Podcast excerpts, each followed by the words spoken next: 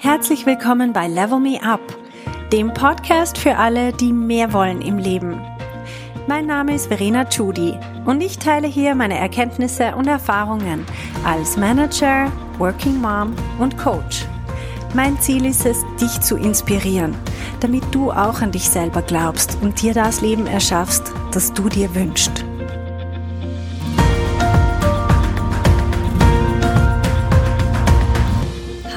Zusammen. Die heutige Folge trägt den Titel Do It Before You're Ready.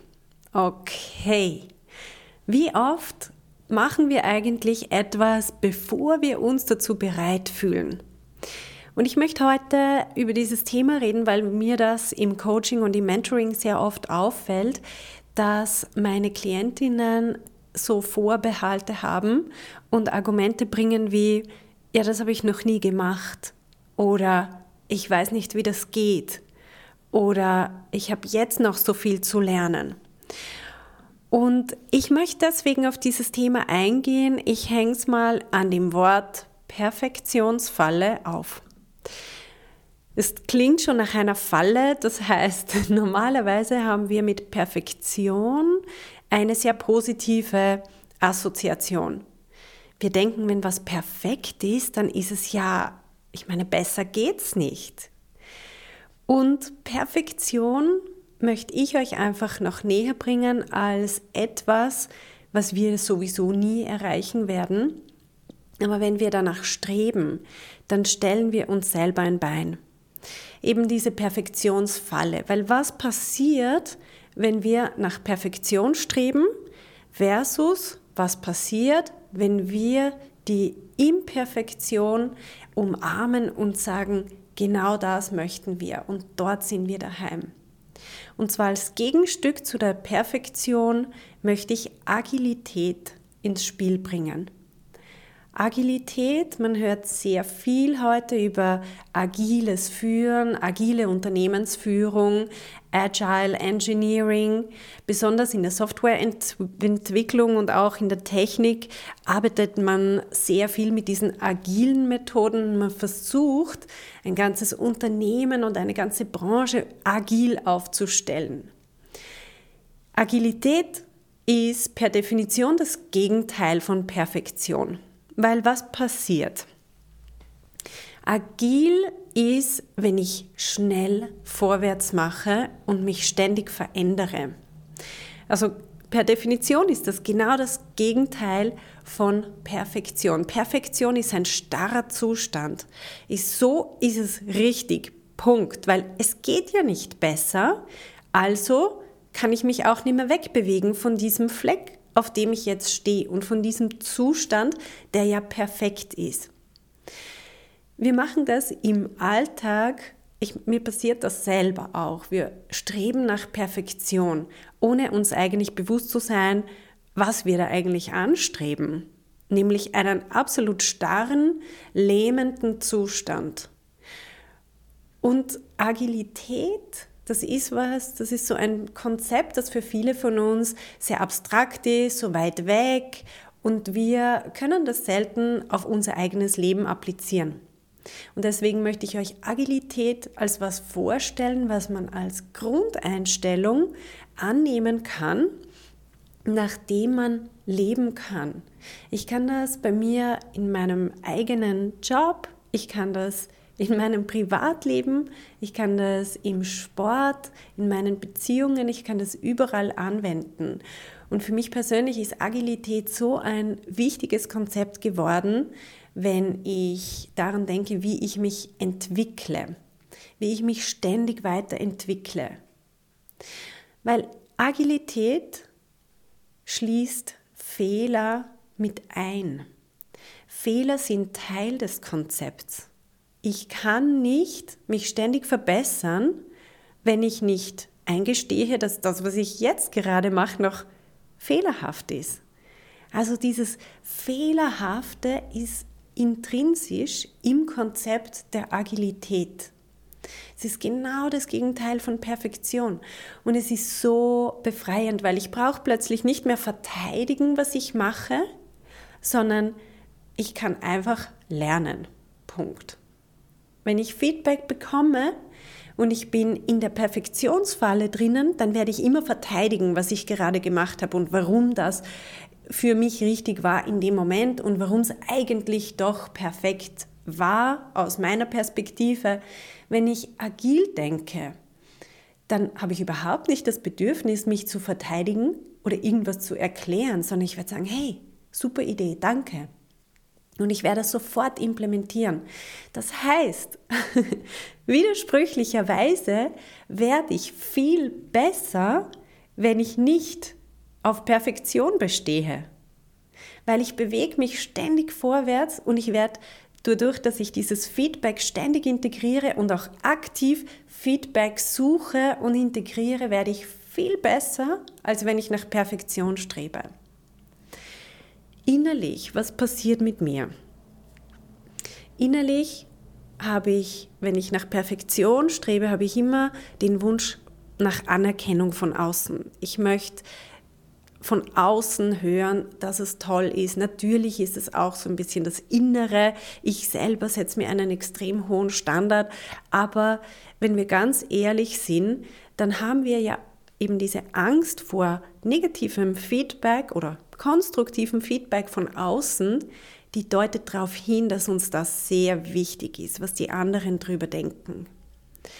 Hingegen, wenn wir agil funktionieren, innerlich, dann haben wir nicht mehr dieses Bedürfnis, uns zu wehren und uns zu verteidigen. Wenn wir Feedback aufnehmen können und gerade umsetzen, das gibt uns eine irrsinnige Freiheit und auch eben diese Unabhängigkeit vom, von der Anerkennung anderer. Ich möchte euch noch ein Beispiel nennen von meinem siebenjährigen Sohn, der Klavier lernt. Er hat eine sehr agile Methode, Klavier zu lernen. Und zwar, er spielt einfach neue Lieder, er, er, nimmt sich neue Stücke und er spielt die in einem Affentempo durch. Und dann, wenn er es halbwegs bis zum Ende geschafft hat, dann nimmt er sich das nächste vor. Und es ist für seinen Klavierlehrer ein bisschen schwierig, weil der möchte ja, dass er mal ein Stück wirklich schön spielen kann, damit er das auch beim Konzert vorspielen kann und dass die Leute applaudieren und so weiter. Meinem Sohn ist das vollkommen egal.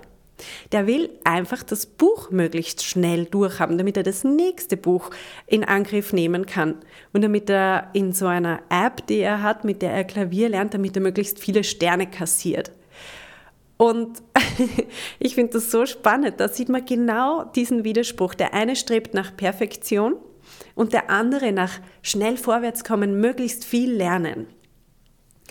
Wenn mein Sohn diesen Perfektionswahn hätte und versuchen würde, ein Lied einmal möglichst gut und perfekt zu spielen, dann würde auf diesem einen Stück kleben bleiben und er wird wochenlang dieses eine Stück spielen, nicht vorwärts kommen, wird es zwar immer besser, aber ab und zu wird sich wieder irgendwo ein Fehler einschleichen und er wäre frustriert und er wird immer, naja, er wird es wahrscheinlich eher bleiben lassen dann mal.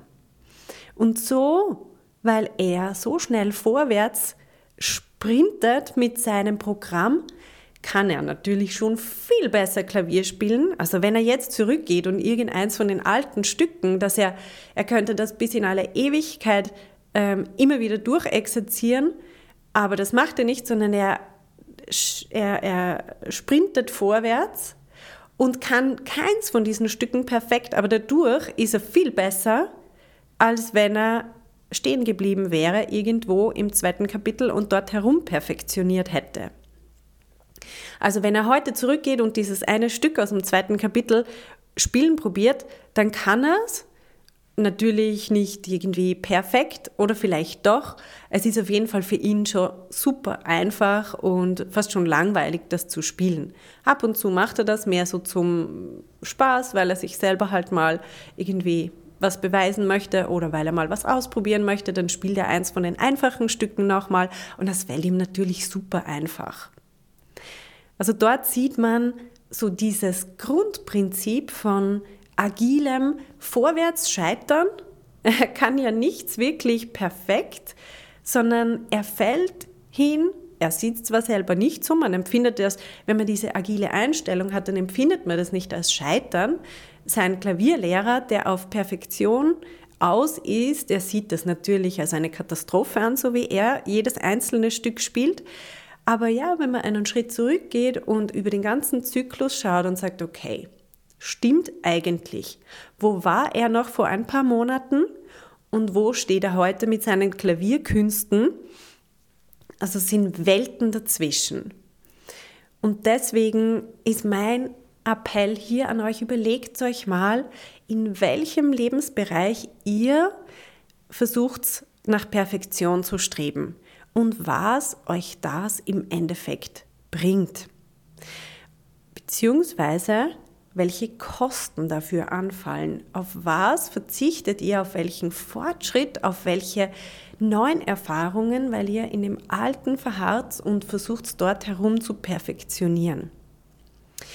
Ich nenne das vorwärts scheitern. Ich finde den Begriff total lustig. Ich weiß, viele haben ein Problem mit dem Begriff scheitern weil es ist so endgültig, es ist so tragisch, es ist so schlimm und ich finde es so überhaupt nicht schlimm. Es ist so Teil vom Leben, es ist so Teil von unserem Lernen.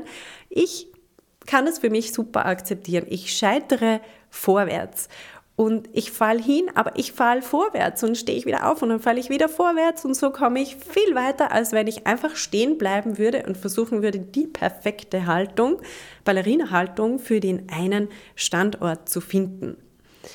Also wir sind wesentlich schneller, wir lernen schnell, wenn wir uns öffnen für diese Fehler, für negatives Feedback, für ja, für, für Lernmöglichkeiten, auch wenn es mal weh tut. Wenn wir uns öffnen für das und das wirklich annehmen können, dann finde ich, sind wir sowas wie unverwundbar.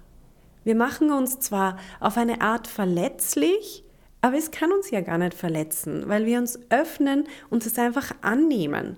Es ist wie wenn jemand herkommt zu mir und äh, findet irgendwie, ich bin schrecklich und das, was ich mache, taugt überhaupt nichts und ist sowieso total daneben. Und ich sage einfach, hey, ich habe dich einfach nur gern und du kannst nichts dagegen tun. ich weiß, wenn du Schweizerin bist, dann sagt vielleicht dein Schweizer Herz, naja, nur schnell sein um des Schnellseins Willens, das bringt ja auch nichts. Und ich finde, hm, jein, um des Schnellsein Willens nicht. Aber meistens sollten wir uns bewegen, noch bevor wir uns dazu bereit fühlen. Das wäre, glaube ich, so der perfekte Zeitpunkt, im Leben gibt es so viele Momente wie zum Beispiel ein Kind zu bekommen. Man ist ja nie richtig, richtig bereit dafür, das weiß man zumindest im Nachhinein. Und ganz viele wichtige Entscheidungen, ob ich eine Teamleader-Funktion annehmen soll oder ein neues Projekt, wo ich eigentlich noch gar nicht weiß, was es wirklich beinhaltet und so weiter, besonders auch im Job und in der Karriere. Wenn wir nicht Ja sagen zu Chancen, noch bevor wir uns bereit dazu fühlen, dann bleiben wir am Fleck stehen. Also das ist mein Wunsch für euch, dass ihr euch das mitnehmen könnt von der heutigen Folge. Wenn wieder eine Situation kommt, wo du dir denkst, oh, Hilfe, ich bin noch nicht bereit, tu's extra. Tu's für mich, aber tu's auch für dich. Also, dann wünsche ich euch eine wunderschöne Woche und bis zum nächsten Mal. Ciao. Hey, wenn du eine effektive Veränderung in deinem Leben wünschst, dann musst du vom Zuhören ins Tun kommen. In meinem Coaching-Programm Level Me Up gebe ich dir praktische Tools und Tipps, damit du genau das erreichst, was du dir wünschst. Schau auf verenachudi.com slash coaching und werd auch eine von den Frauen, die die Welt verändern.